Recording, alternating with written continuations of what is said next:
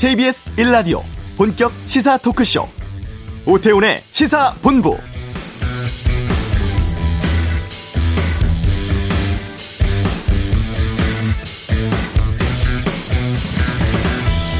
삼천 포인트 돌파하면서 급등세를 보이던 증시가 이번 주는 좀 숨 고르는 모양새입니다. 그동안 좀 가파르게 오른 게 부담이라는 분석이 많습니다만 개인들의 매수세는 여전한 상황인데요. 금융당국이 최근 신용대출 증가가 증시와 관련이 있는지 들여다보고 있다면서 증시 과열에 대한 우려 표하기도 했습니다. 한편 개인 투자자들의 관심 집중된 공매도 재개와 관련한 입장도 나왔는데요. 한시적인 공매도 금지 기간이 3월 15일에 끝나고 대신 불법 공매도 처벌 강화, 개인의 공매도 참여 등을 포함한 제도 개선안 오늘 오전 입법 예고하기도 했습니다.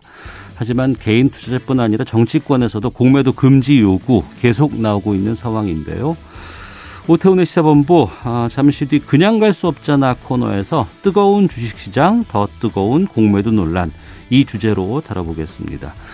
그리고 오늘 이슈 서울시장 보궐선거에 출마한 열린민주당 김진애 의원과 함께하는 시간 갖겠습니다.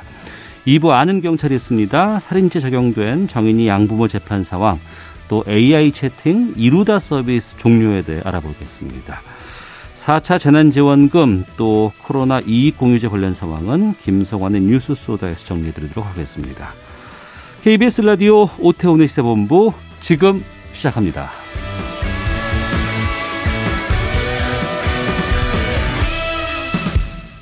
네, 시사본부에서는 청취자 여러분들의 참여 기다리고 있습니다. 샵 9730으로 의견 보내주시면 되고요. 다섯 분 선정해서 프로그램 로고 박힌 필터 교체할 수 있는 면 마스크 선물로 보내드립니다. 짧은 문자 50원, 긴 문자 100원, 어플리케이션 콩은 무료고요. 당첨되신 분들은 홈페이지 방송 내용에서 확인하실 수 있습니다.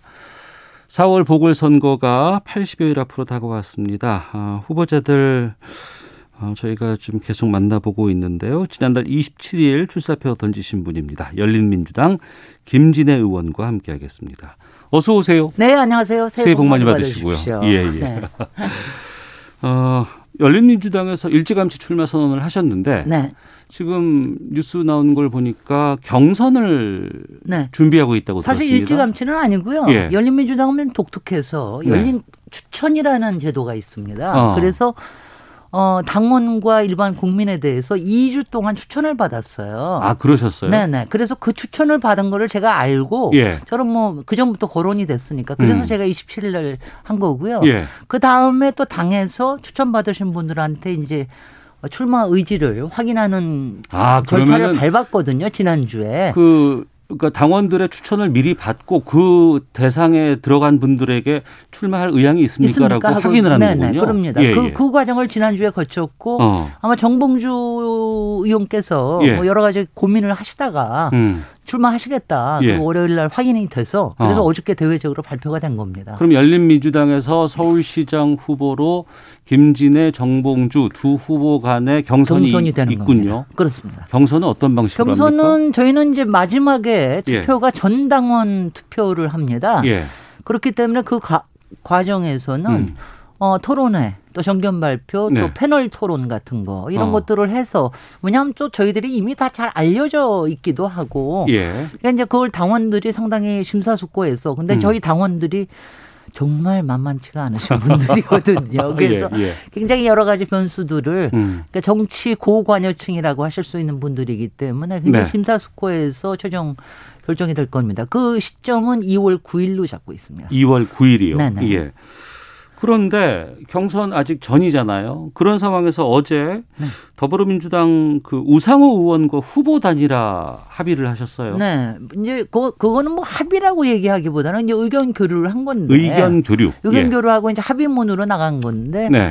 일단은 이제 더불어민주당 내에 너무나 이게 달아오르질 않고. 음. 그러니까 저보다 2주 먼저 또 출마 선언을 하셨거든요. 예, 예, 예. 그래서 어 뭐 중간중간 의견을 교환했습니다. 근데 음. 이제 마지막에 어, 단일화에 대한 거는 여러 그러니까 범민주 진보 진영에서 네. 이걸 했으면 좋겠다 하는 그런 얘기들이 있기 때문에 음. 우리라도 음. 먼저 이런 얘기를 좀 띄우면 어떠냐. 아. 그리고 이제 이런 의견 교환이 여럿이 있어야 네. 당에도 전달이 되고 네. 또 당원들도 지지자들도 이제 자꾸 생각거리를 주는 그런 뜻에서 한 거고요. 음. 어저께 저희가 타이밍을 잘 잡았나 봐요. 뉴스에 완전히 도배가 됐더라고요. 그래서 역시 예. 우상호 의원님이 어, 정치 타이밍을 잘 아시는구나 이렇게 어. 생각했습니다. 그런데 그러면 네. 이제 민주당에서도 경선이 있어야 될 거 아니에요? 네. 우상호 의원이 안 되면 어떡합니까? 우상호 의원이 안 돼도 이제 왜냐면 그 전에 왜냐면 네. 단일화라고 하는 거는 다 끝나고 이제 저기 후보 결정되고 난 다음에 하면 늦습니다. 아, 그래요? 왜냐하면 10년 전에 어. 박원순 저 박영선 그리고 민주노동당 후보 셋이 단일화 할 때도 네. 한달 전에 다 끝내줬어요. 아 그래요? 그렇기 때문에 박영선 의원이 당시 국회의원 신분이었음에도 불구하고 어. 국회의원직을 내던질 필요가 없었습니다. 그러니까 예. 서로 그런 거를 봐줘야 되는데 어. 이런 거를 미리미리 얘기를 해놔야지. 예. 얘기 안 하고 그때부터 이제 이제 저 더불어민주당은 2월 말에 어. 후보 선출을 하겠다는데 그때부터 얘기하면 늦죠. 음. 그러니까 이제 그런 부분에 대해서 어떤 방식으로 할 것이냐, 정말 단일화 의지가 있는 거냐. 예. 그리고 앞으로 여론조사나 이런 거 나올 때 음. 어, 우리가 범 보수 야권처럼 우리도 꼭 그것이 필요한 것이냐 이런 네. 것들에 대한 거는 만반의 준비를 해야 되고요. 어. 어, 더불어민주당에서는 벌써 몇 달 전부터 다 이게 다 저 검토 보고서가 나오고 그랬더라고요. 예. 네. 근데 또 한편으로 이제 후보 간에 이제 의견 교환이 이루어졌다고 하셨습니다만 네. 그 전에 뭐 당대당 통합 이런 얘기도 그동안 좀 있었잖아요. 아, 그 당대당 통합은 솔직히는 한 번도 구체적으로 실질적으로 얘기가 나온 적은 없습니다. 그렇습니까? 왜냐하면 이거는 더불어민주당에서 네. 사인이 뭐가 나와야 되는데 음. 그냥 뭐 큰 뜻에서 큰 바다에서 만납시다 이런 정도의 얘기만 했지 네. 한 번도 구체적인 게 없었고요. 그다음에 네. 이제 열린민주당이 세석에 불과한 소수 야당이지만 음. 21대 국회에서 정, 굉장히 큰 역할을 해왔고 더불어민주당도 그 점에 고마워합니다. 뭐 네. 예컨대 법사위에 지난번에 공수처법 개정안 예, 예. 통과될 때 법안 저 안건조정위원회에서 저희 열린민주당이 야당으로 음. 참여를 했거든요. 이런 예, 예 식으로. 예. 그래서 저 그러니까 왜냐하면 이런 얘기를 이제 막 하다 막 할 수는 없지만 그러니까 당대당 통합을 원하시는 어떤 분들도 있어요. 어. 그러니까 가령 정봉주 위원도 그런 얘기를 많이 하시는데 예. 근데 이제 저로서는 그러니까 저희로서는 항상 이렇게 생각을 했어요. 아니 검찰 개혁의 제도화가 끝날 때까지는 음. 적어도 따로 있어야 되는 거 아니냐. 우리가 네. 역할을 해야 되는 거 아니냐. 어. 그래서 대선으로 이어지는 과정에서 어, 지지자들이 혹시 음. 저희 특히 열린민주당은 저희는 또 그것도 전당원 투표를 해야 되기 때문에 네. 그렇기 때문에 어, 그 부분은 이제 의견을 들어서 해야 음. 되는 굉장히 차분하게 해야 되는 과제입니다. 알겠습니다. 네. 보궐선거잖아요. 네. 어, 임기가 한 1년 정도밖에 안 될 것 같습니다. 네네. 어, 그래도 출마하신 입장에서 지금 또 많은 출마 후보자들이 특히 이제 서울 같은 경우에는 부동산 문제에 대한 정책들 많이 내놓고 있더라고요. 네. 김진애 후보께서 자신만의 서울시장 이 경쟁력은 뭐라고 말씀하실까요? 저는 최초의 도시 전문가 서울시장이라고 제가 얘기를 하죠. 예. 그러니까 저는 이제 도시 계획을 쭉 일을 해왔고 또 박사학위도 받았고 그 제가 지난 30년 동안 서울시의 일은 그러니까 관선 시장 때부터 고건 시장 관선 시장 때부터 쭉 여러 가지 일을 봐왔고 네. 비판도 했고 아니 음. 이명박 오세훈 시장 시절에는 또 박원순 시장에게도 많이 여러 여러 얘기들을 정책이나 이런 걸 너무 잘 알고 있기 때문에 네. 저는 제가 얘기를 하는 거는 제가 박원순 시장이 사람이 서울시의 주인이고 음. 또 복지와 문화, 역사, 환경 이런 거 하신 거는 굉장히 잘한 거라고 시민들도 인정하시잖아요. 네. 다만 박원순 시장이 잘 못 가지신 거. 음. 그건 뭐냐 하면은 진짜 개발에 대해서 적극적이 될 수 있는 거. 네. 그러니까 진짜 개발을 도시다운 도시를 만드는 진짜 개발에 대해서는 적극적으로 좀 나, 나서고 추진력이 있어야 되는데 네. 그 점에 대해서는 제가 경쟁력이 확실히 있습니다. 음. 제가 저거 다른 어떤 후보들보다도 제가 경쟁력이 있어서 네. 바로 이 시점에 필요한 것은 그런 안목과 역량을 가지고 음. 추진력 있게 할 수 있는 그런 시장을 서울 시민들도 기대하실 거 아니냐. 저는 네. 이것이 또 시대의 정신이라고 봅니다. 그래서 어. 그 시대 정신에 가장 맞는 음. 후보가 음. 제가 아닌가. 저는 네. 그렇게 그렇게 생각하고 있습니다. 아무래도 이번 보궐선거에 특히 서울시 같은 경우에는 부동산 문제가 가장 큰 그렇습니다. 핵심이 될것 뭐 같은데 뭐 핵심 중에 하나죠. 지난해 같은 경우에 문재인 정부에서 적극적인 정책들을 내놨지만 계속해서 서울시에서는 부동산 값이 껑충껑충 뛸 수밖에 네. 없었어요. 이건 네. 왜 그렇다고 보고 어떻게 잡을 수 있다고 아니 일단은 보세요? 이제 macro하게 거시적으로 보면 일단 금리 문제하고 음. 유동자금이 너무 크다는 문제가 있고요. 예. 그다음에 지금은요 서울뿐만이 아니라 세계 도시는 다 끙끙 앓고 있는 문제입니다. 어. 정말 많이 올라갔습니다. 예. 그러니까 이게 2005년 어. 시절하고 비슷해요. 그때도 네. 이제 저 거품 때문에 근데 그 음. 거품이 3년 있다가 미국의 서 네, 예, 네, 네. 그때 서브프라임 모기지 사건 때문에 어. 다 꺼지지 않았습니까? 예. 지금도 그럴 위험에 가 있는 거예요. 어. 왜냐하면 특히 이 초저금리는 예. 코로나가 종식이 되게 이제 올해 말 정도 되면 종식이 음. 될것 같은데 그때 되고 나면은 네. 금리를 안 올릴 재간이 없습니다. 음. 그러니까 이제 굉장히 저는 지금 수, 소비자들에게 네. 어, 조심하라는 얘기를 해요. 대출에 너무 기, 너무 기대지는 않아야 된다. 그다음에 굉장히 많은 지금 공급이 계획되고 있기 때문에 음. 굉장히 조심해야 된다. 이런 저기를 하고요. 그동안 어떻게 올라왔느냐를 가지고 별로 얘기하는 것보다는 네. 지금 어떻게 해야 되느냐. 앞으로 어떻게 할 것이냐. 네, 지금도 문재인 대통령도 이번에 시정연설에서 주거 안정을 얘기했고요. 또 어. 변창흠 장관도 공급 어, 저 제시에 대해서 굉장히 음. 적극적으로 나오고 있고요. 또 그렇게 적극적인 서울시장이 나타나면 더 좋지 않겠습니까? 근데 네. 국힘당 편은 안 됩니다. MB식으로 돌아가서 모든 거 규제 완화하고 어. 이 거품에다가 기름 붓자고 하는 거 예. 정말 무책임한 거는 해서는 안 됩니다. 어. 굉장히 똑똑하게 그리고 공공과 민간의 파트너십을 가지면서 개발을 하더라도 일정 부분은 공익에 기여할 수 있게 하고 예. 그러면서도 어떻게는 민간의 또 자금이나 이런 부분도 지원을 해주고 이렇게 어. 하는 어 재건축 재개발 예. 또 그리고 전 제가 얘기하는 지하철 역세권의 미드타운 같은 어. 거 이런 것들은 꼭 해야 된다고 보죠. 개발하면 상승한다는 얘기들도 있고 개발을 해야지 여러 가지 그 어떤 주거난도 해소할 수 있다라고 하는데 이런 거예요. 예. 그러니까 예. 개발을 하면 상승을 하는 거는 그거는 어느 자본주의 사회 시장 사회에서 일어나는데 예. 그러니까 너무 지나치지 않고 한꺼번에 어. 폭등하지 않고 이러면 되는 거거든요. 그러니까 15년 전에 뉴타운 법을 만들고 난리를 쳤을 때온 음. 사방에 지정을 하니까 갑자기 다 투기꾼들이 몰려와서 문제가 됐거든요. 그래서 네. 저는 이번에 역세권 음. 고밀 개발에 대해서 변창흠 장관도 뭐 굉장히 호의적이지만 네. 특별법 만들어서 막 갑자기 하거나 이러면 안 된다. 어. 왜냐하면 이건 굉장히 제어를 하면서 해야지. 그리고 공공에서는 좋은 시범 사업의 모델을 만들어서 민간이 음. 따라할 수 있게끔 그러면서 네. 지원을 해줘야 된다. 이런 얘기를 하고 있습니다. 알겠습니다. 청취자 0005번님께서 이제 그런 질문 주셨어요. 네. 도시 전문가시니까 서울시의 가장 큰 문제는 무엇이고 문제 해결책은 무엇이라고 보십니까? 질문 주셨는데 방금 말씀하신 그 부분이 이제 네, 답으로 그 가장 큰 문제, 되겠습니다. 가장 큰 문제. 근데 원래 도시라는 거는 네. 원래 문제가 없을 때가 없습니다. 온갖 문제가 있습니다. 그러니까 예, 예. 온갖 문제 종합체가 도시거든요. 특히 어.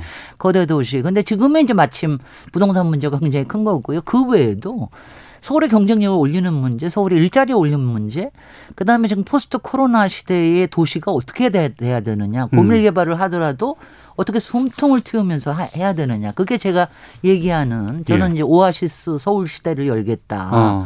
10분 동네로 자기 주변 생활에서 좀 숨을 쉬고 살 수 있게끔 하는 음. 이런 걸 하겠다. 그러니까 이 두 가지를 같이 끌고 나가야 되는 겁니다. 이 질문 드려보겠습니다. 네. 지금 그 여권에서 행정수도 이전이라든가 네. 지금 또 이제 국회 이전 지금 추진하고 있지 않습니까? 네. 이 부분은 서울시 어떤 역할을 한다고 저는 보세요? 저기 국회 이전에 대해서는 저는 찬성하는 편이고요. 예. 행정수도 자체가 다 가는 거에 대해서는 저는 반대합니다. 왜냐하면 어. 저는 항상 청와대는 서울에 있어야 된다고 생각해요. 그리고 수도는 청와대가 있는 데가 수도입니다. 음. 그래서 왜냐하면 뭐 여러 기능들이 네. 세종시에 간다 하더라도 대통령 혼자서 움직이시는 게 빠르지 뭐 여러 사람들이 왔다 갔다 음. 할 저기가 없었어요. 그리고 예. 대통령 서울시라고 하는 건 역사 도시로서의 상징성 그리고 세계에 알려진 상징성이 있거든요. 그래서 네. 저는 행정 수도라기보다 수도로서의 서울의 위치는 계속해서 가지고 있어야 된다. 음. 다만 행정 기능이 여기저기 빠져나갈 때 그러니까 15년 전에 그렇게 빠져나갈 때 뭐 서울 망한다고 난리 쳤잖아요. 저 네, 사람들이 예, 예, 예, 망했습니까? 음. 오히려 더 저 여러 가지들이 더 잘 됐단 말이죠. 그래서 지금도 세계 도시의 도약을 위해서는 여러 가지 필요한 땅이라든가 이런 부분들이 있는데 네. 만약 국회가 이전하거나 한다 그러면은 어 그쪽을 이제 정말 세계적인 파이낸셜 센터 뭐 음. 뭐 이런 거로 만들 수 있는 가능성은 엄청나게 높습니다. 예. 오늘 1월 중순입니다만 지금 그 지금까지는 야당 쪽에 상당히 좀 뉴스라든가 움직임들이 그렇습니다. 좀 많이 나오고 있어요. 특히 네. 이제 뭐 지금 안철수 대표라든가 국민의힘 후보 간의 뭐 단일화 얘기들 계속 나오고 있거든요. 이 부분은 어떻게 보고 계세요? 어, 그건 그쪽 얘기고요. 저는 뭐 네. 안철수는 신기루, 음. 오세훈은 무책임. 음. 뭐 나경원은 비호감 뭐 이 정도로 생각을 하고 있기 때문에 예, 예. 뭐 별로 그렇게 신경 안 쓰고요. 어. 그리고 이번에 그 아내의 맛에 나간 거에 대해서 제가 이제 많이 비판을 했는데 네. 아내의 맛에 나간 소, 나가서 서울시장 되겠다는 사람은 의심해 보자. 어. 뭐 이런 생각을 제가 해요. 예. 저는 박영선 장관도 이번에 어, 좀 판단 미스를 하셨다고 봅니다. 여러 예. 가지 점에서. 어.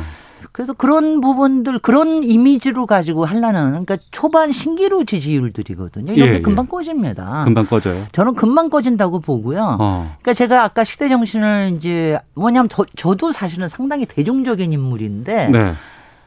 이제 지금 보고 있으면 의원 전에 또 그렇고. 많이 그 네네. 네. 활동을 하셨잖아요. 네, 굉장히 예, 예. 많이 알려져 있는 인물인데 예. 사람들이 잘 이걸 모르세요. 서울시장 후보로서의 김진애와 어. 원래 이른바 셀럽의 김진애를 아직 매치를 잘못 못 시키고 계셔서 예, 예. 그런 과정이 우리 선거운동의 과정인데 음. 불행히 또 코로나 시대에 우리가 밖에 나가질 못해서 만나지 그렇죠. 못하고 이래서 참 힘든데 네. 내일부터는 음. 저는 역시 현장에 강한 후보답게 내일부터는 네. 어, 도시에 음. 서울의 현장으로 가서 시민들께 브리핑하는 이런 네. 시간을 네. 가질, 가질 겁니다. 아, 제가 그 질문을 제가 안 해봤는데 네. 이번에 그 열린민주당 경선할 때 여성 가산점을 내가 안 받겠다라고 선언하셨어요. 아, 그건 광역 단체장 이상은 불필요합니다. 아, 그래요? 광역자치단체장 정도면은 이미 어. 굉장히 알려져 있는 인물인데 예, 예. 거기에서 뭘그 10%를 또 챙기겠다 그래요. 어. 저는 그것도 이해가 안 됩니다. 예. 박영선 저기 의원님이 좀 미워하시겠어요. 음. 박영선 의원님 지난번에도 그거 챙기셨었거든요. 그래서 저는 저는 저는 하여튼 저는 저 못마땅합니다. 그런 음, 네. 알겠습니다. 네.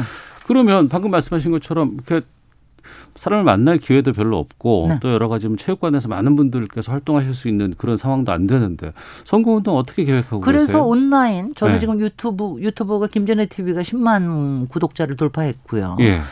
유튜브로 굉장히 많이 만나고요. 그리고 어. 지금 이제 방송에도 많이 나가고 인터뷰 뭐 유튜브 유튜브에도 나가고 하는 거 하고 그다음에 네. 이제 제일 중요한 게 토론회입니다. 예. 토론회에서 어떤 모습을 보여주는 게 굉장히 중요할 거기 때문에 어. 물론 이제 안철수, 나경원 뭐 이런 사람들은 워낙 언론에서 마사지를 해주니까 음. 그런 부분에서 좀 어, 약간 이제 저희, 제가 디스어드밴티지가 좀 있지만, 네.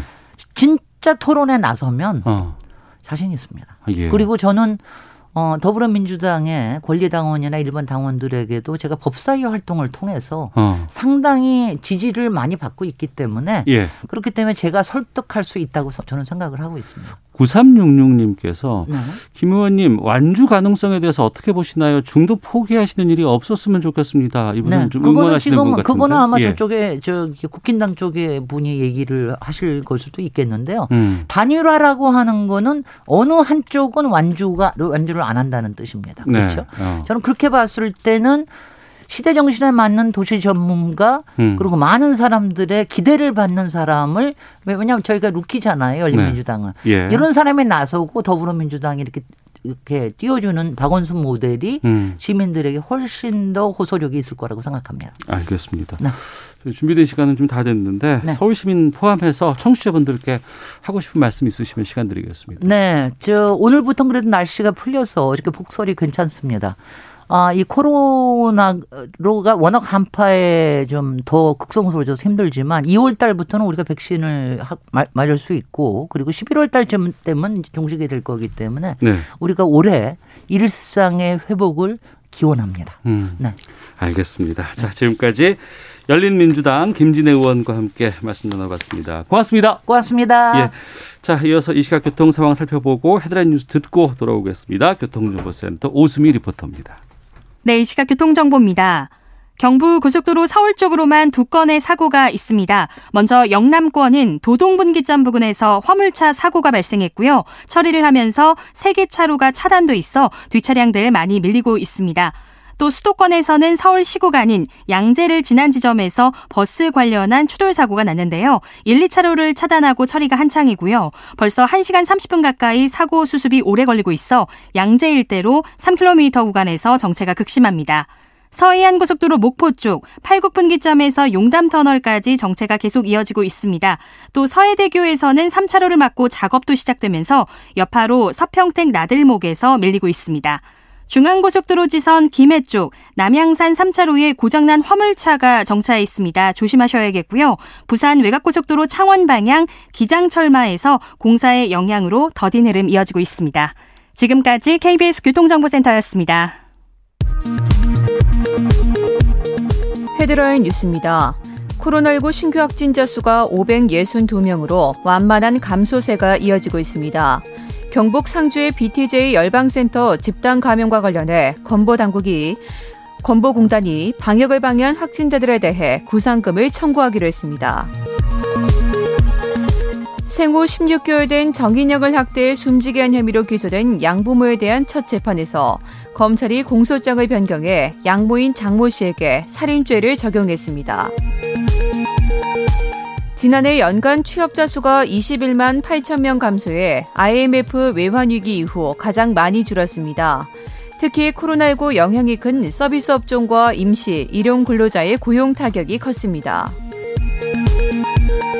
3차 재난지원금인 소상공인 버팀목 자금이 이틀간 209만 명에게 약 3조 원이 지급됐습니다.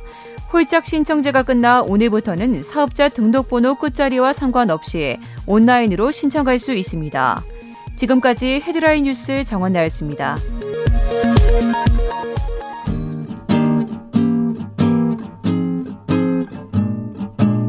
KBS 1라디오 오태훈의 시사본부 여러분의 참여로 더욱 풍성해집니다. 방송에 참여하고 싶으신 분은 문자 9730번으로 의견 보내주세요. 짧은 문자는 50원, 긴 문자는 100원의 정보 이용료가 붙습니다. 애플리케이션 콩과 마이케이는 무료고요. 시사본부는 팟캐스트와 콩, KBS 홈페이지를 통해 언제나 다시 들으실 수 있습니다. 많은 참여 부탁드려요. 네, 그냥 지나칠 수 없는 이슈를 다뤄보는 시간입니다. 그냥 갈 수 없잖아. 요즘 어딜 가나 증시 이야기가 상당히 많이 나온다고 합니다. 게다가 또 최근에는 공매도라는 키워드로 뜨겁게 논쟁 지금 일으키고 있다고 하는데요. 오늘 주제 뜨거운 주식시장 더 뜨거운 공매도 논란 이 주제로 준비를 했습니다. 이종근 시사평론가와 함께합니다. 어서 오세요. 네 안녕하십니까. 예. 청와대 국민청원 게시판에도 공매도 아예 그냥 없애버려라 네. 이런 청원이 계속 올라오고 있다고 하는데 네. 공, 공매도가 뭐예요? 네.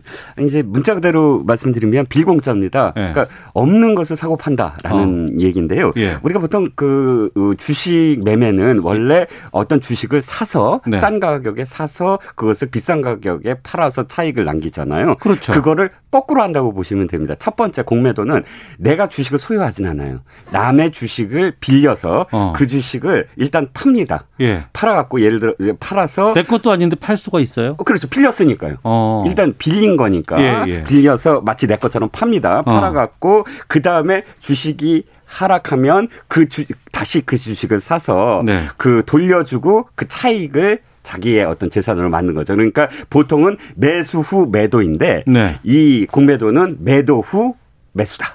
순서가 바뀌었다라고 할 수가 있죠. 어렵나요? 그러니까 사야지 실체가 생기는 거고 내게 되는 거고 네네. 그 내게 되니까 그걸 파는 건데 네네. 이거 내 것도 아닌 거를 그냥 빌려와 갖고 팔아버리고 네.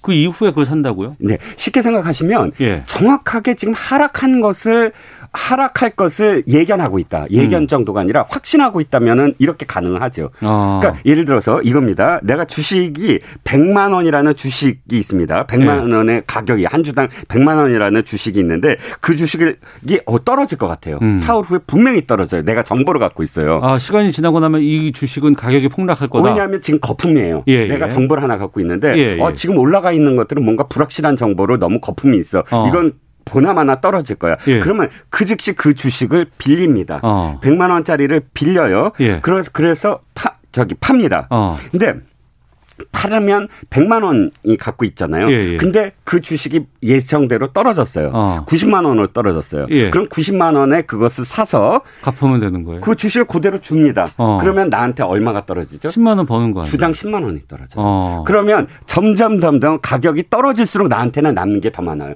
100만 원짜리 주식이 폭락을 해서 50만 원이 됐다. 어. 그러면 이 빌리, 빌려준 사람한테는 주식을 줌으로 음. 똑같은 거고요. 그 네. 그 사람 받는 사람은. 근데 나는 그렇게만 해서 빌려서 요렇게 거래만 해서 50만 원의 수익이 있거든요. 음. 떨어질수록 수익이 더 난다. 라고 네. 이해하시면 됩니다. 아, 그렇게 원래 거래를 해 왔어요? 어, 공매도는 어, 어떠한 어, 글로벌 주식 시장에서도 인정돼 왔죠. 아, 다른 나라에서도 다 이렇게 하고 있고. 아, 네 그렇습니다. 어. 그건 뭐 global standard입니다. 예. 네.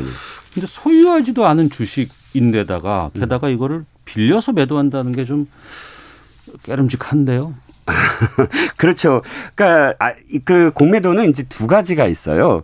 빌리지도 않으면서도 그것을 어 이 사고 파는 음. 그런 그 공매도도 있습니다. 그걸 무차입 어, 공매도라고 하는데 이 무차입 공매도는 아예 법으로 금지돼 있습니다. 아. 2000년 4월 이후에 예. 2000년 4월에 무슨 일이 있었냐면 어 우풍금고 사건이라고 해서 이게 사고가 나요. 그러니까 빌려 그러니까 그 이 빌린다는 어떤 전화 통화로만 했다가 갖다 놓으면 되는데 안 갖다 놓은 거예요. 사고가 음. 난 거예요. 네, 네. 여러 가지 케이스가 있지만 예를 들어서 주식이 하락하지 않고 상승했을 때 음. 그럼 엄청난 손해예요. 왜냐하면 네. 나는 100원에 샀는데 50원으로 떨어질 거 생각했는데 150원이 됐다 그러면 이걸 도로 갚으려고 하면 50원이라는 내 돈을 더 내야 되는 거잖아요. 네네. 그러니까 이런 과정 속에서 드러나게 돼요. 음. 이게 그 이 무차익 그 한개 네. 사고가 난 거죠. 어. 그 우풍금고 사건이라고 하는데 그 다음부터 아예 이 무차입 공매도를 금지시켰습니다. 이건 다른 나라도 무차입 공매도는 금지하고 있어요. 예. 그런데 그 말만 금지죠. 2018년도에는 골드만삭스가 어마어마한 음. 무차입 공매도 한 게 드러나요. 네. 그래서 고작 75억 원의 그 이 과태료를 납부시킵니다. 그러니까 어. 이게 이걸 근절시키려면 어, 사실 굉장히 그 엄벌을 해야 되는데도 불구하고 예. 손방망이기 때문에 사실 이 무차입 공매도는 몰라요. 지금도 횡행하는지. 왜냐하면 사고가 나야지만 드러나는 거니까. 아, 사고가 나야 드러난다. 예, 예. 적법한 것은 차입 공매도입니다. 지금의 공매도는 다 차입이라고 해서 실제로 빌려서 그다음에 음. 갚는 형식. 이렇게 두 가지로 어, 구분이 될 수가 있죠. 네. 하지만 그 적법하다고 하는 차입 공매도까지도 지금 반대 목소리가 상당히 높은데 지금 네네. 7720님도 공매도 없어져야 합니다. 외국인 기관들만 좋은 일 시키는 겁니다. 김배공님 저도 반대합니다. 이건 공평하지도 않고 공정하지도 않습니다라고 말씀해 주셨거든요. 왜 이렇게 공매도에 반대하실까요? 일단 지금 장이 3,100까지 올라갔잖아요. 네. 그런데 사실 개인 투자자가 60%까지 오른 건 이 증시 역사상 처음입니다. 음. 기관이나 외국인에 비해서 개인 개미 투자자라고 불리는 개인 투자자는 불리할 수밖에 없어요. 네. 기관이 투매를 하면 그대로 폭락장세로 그냥 다이 음. 어, 그 손실을 떠안아야 되거든요. 네. 근데 최근에 동학개미라는 1년 내, 내의 어떤 흐름은 기관이 던지면 그걸 다 받는 거예요. 음. 어마어마한 분량으로. 네. 그러니까 지금의 3,100이라는 그 이 주가 지수를 개미 개, 개인들이 떠받쳐 왔는데 음. 이걸 공매도로 하면 공매도라는 거 아까도 말씀드렸지만 주가 하락에 돈을 버는 거거든요. 네. 그럼 주가 하락에 돈을 벌기 위해서 기관과 외국인들이 자신들이 갖고 있는 정보를 동원해서 어, 구매도를 실시하게 되면 주가는 하락하게 된다. 음. 우리가 한 땀 한 땀 이렇게 지금 떠받쳐 온 증시가 외국인과 기관들에 의해서 무너지는 것을 좌시할 수 없다라는 네. 게 지금 청원까지 가게 되는 어떤 계기인데 구체적으로 보면 사실 개인도 공매도에 지금 할 수는 있어요. 그런데 음.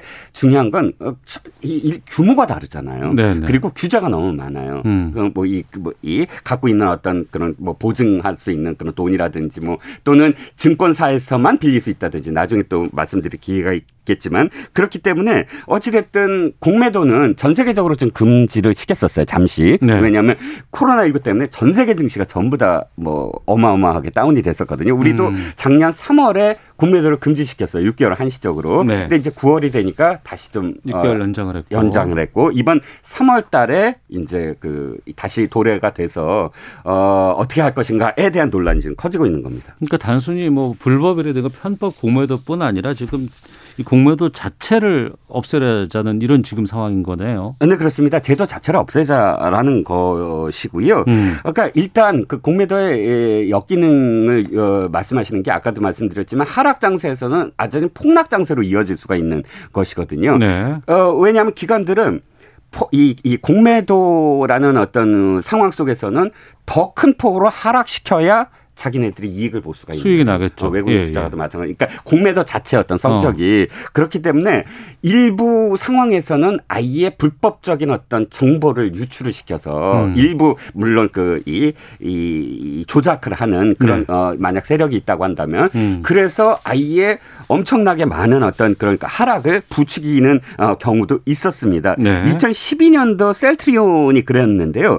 어, 중국 임상 시험 과정에서 두 명의 사상자가 나왔다 는 가짜 뉴스를 퍼뜨려서 음. 어, 3일간 10만 주 이상의 국내 도가 발생을 했거든요. 네. 셀트리온이 당시에 52주째 최저가를 기록한 적도 있습니다. 사실 그래요. 허위 뉴스를 갖고 어. 공매도를 통한 그런 네. 이득을 취한 경우라고 할 수가 있는데 이렇게 부정확한 루머에 흔들리게 되면 사실 그걸 방어하느라고 이 경영자가 어, 들이지 않아야 될 그런 많은 어떤 그런 손실을 들여야 어. 된다는 것이죠. 예. 거꾸로 하나 재미있는 건그 어, 머슬 저, 저 테슬라 있지 않습니까? 예, 앨런 머스크. 어, 앨런 예. 머스크. 테슬라가 역시 공매도 논쟁에 휩싸인 적이 있어요. 공매도를 어마어마한 게 기관들이 했거든요. 미국에서도. 음. 근데 테슬라가 그렇 끝까지 이 떠받치면서 아예 조롱을 했어요. 머스크가. 그러니까 자기 그 머천다이징 홈페이지에 네. 짧은 청바지를 계속 상품으로 올립니다. 그러니까 음. 이게 그 원래 공매도가 short거든요. 네, 그 네. 그대로 주식을 사고 파는 걸 long이라고 하고. 근데 음. short 짧은 청바지 너네들이 아무리 해봤자 우리는 떳떳하다라는 네. 식으로 해서 사실 위기를 도리어 극복한 경우도 있죠. 어. 그런데도 불구하고 이렇게 많은 반대가 있음에도 불구하고 금융위원회는 3월 15일 날 이거 그냥 하겠다고 하는 거 아니에요? 네, 그렇습니다. 아, 사실 공매도를 아예 원천적으로 없앤다는 건 예. 어, 주식시장의 global standard로 봤을 때는 어, 있을 수 없다. 왜냐하면 이게 우리나라만의 시장이 아니잖아요. 예를 들어서 이게 글로벌한 시장이 아니고 그러니까 외국인 투자가도 없고 예. 우리끼리만 하고 있다는 우리끼리 룰을 할 수 있지만 외국인 투자가를 받아들인 금융 개방, 증시 개방을 한 이후에는 그 룰이 국제적 인 어떤 어, 룰이 돼야 되잖아요. 네. 근데 공매도를 아예 없앨 수는 없다라는 음. 것인데 또 순기능도 있다는 거예요. 어떤 순기능이냐면 만약에 약세장일 경우 그가 이 주식을 싼 값을 사서 비싸게만 팔려고 했을 때 약세장일 경우는 누구도 안 팔려고 할 겁니다. 네. 그 주식은 주식 시장 계속 사실 허, 하락할 수밖에 없는 거거든요. 음. 거꾸로 그러니까 어, 가장 어, 이 주식 가격이 높았을 때 그것을 팔려고 하는 사람들이 있어야 유동성 주식은 돌아갈 수가 있다. 네네. 네. 그리고 두 번째는 거품을 제거할 수 있다는 거예요. 아까 어. 예를 들어 드렸지만 주식을 어 이 이, 불확실한 정보라든지 혹은 곧 꺼질 수 있는 그런 거품들이 많았을 때 순기능만으로 주식을 사고 파는 것만으로는 그것들을 그 거품을 제거할 수가 없거든요. 왜 내가 더 높이 가야만 어 상승해야만 내가 수익을 얻을 수 있으므로 기다렸다거나 거품인데도 불구하고 그거를 계속 끌어안고 있어야 되는데 음. 이렇게 공매도를 하게 되면 공매도는 그런 정보를 이용을 해서 아 이건 팔아야 되는 시점이다라고 움직임으로써 개인 투자자가 어 공매도의 어떤 그런 그 이 거래량이 지금 늘어나고 있다면 이걸 신호로 받아들일 수가 있는 것이거든요. 네. 그러니까 순기능이 전혀 없진 않다라는 겁니다. 금융당국은 지금 어떤 입장입니까? 어, 아까도 어, 말씀을 하셨지만 어, 공매도를 3월에 재개한다라는 뉘앙스로 금융위가 공지문을 발표하자 어마어마하게 지금 어, 논쟁이 일어났어요. 네. 3월달에 그러면 하, 그 하락하는 거 아니냐, 음. 폭락하는 거 아니냐. 근데 이제 어, 다시 한번 재확인을 했습니다. 그러니까 어, 3월달에 무엇인가 결론을 내야 된다. 음. 그러니까 국민들이 한 증시의 한 축이 되어졌으면 어. 되어 주었으며 또 최근 주가 지수가 3,100포인트를 상회하게 된 게 다 이제 그 이 지금 개미들의 어떤 노력이다라고 생각을 한다. 그런데 어찌됐든 어, 숙고해서 3월 달에 결론을 내겠다. 어, 3월 달에 아마도 공매도를 다시 재개를 하는데 아직 제도적 보완 음. 여러 가지 어떤 제도적 보완을 하겠다라는 어, 그런 의미로 지금 읽힙니다. 네. 질문 똑같은 문자가 많이 와서 이거 좀 여쭤볼게요. 2095님 포함해서 음.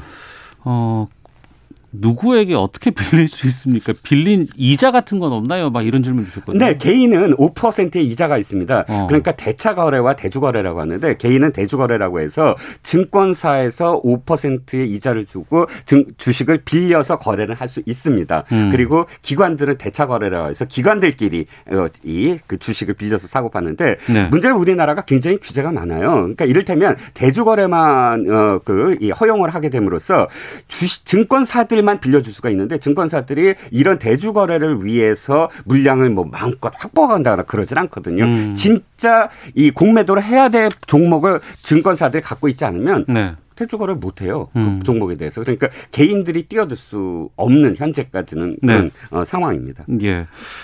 어, 3월 15일 날 뭐 복귀한다고는 하는데 이 부분 계속해서 앞으로 좀 논란이 되지 않을까 생각이 좀 드네요. 자, 뜨거운 주식시장 더 뜨거운 공매도 논란 이종근 평론가와 함께했습니다. 고맙습니다. 네, 감사합니다. 예. 잠시 후 아는 경찰이 있습니다. 경찰이 정인이 사건 양모에게 살인죄 적용했고 오늘 오전에 재판이 있었습니다. 재판 내용 살펴보도록 하겠습니다. 뉴스 쏘다 이익 공유제에 대해서 살펴보겠습니다. 2부로 가겠습니다.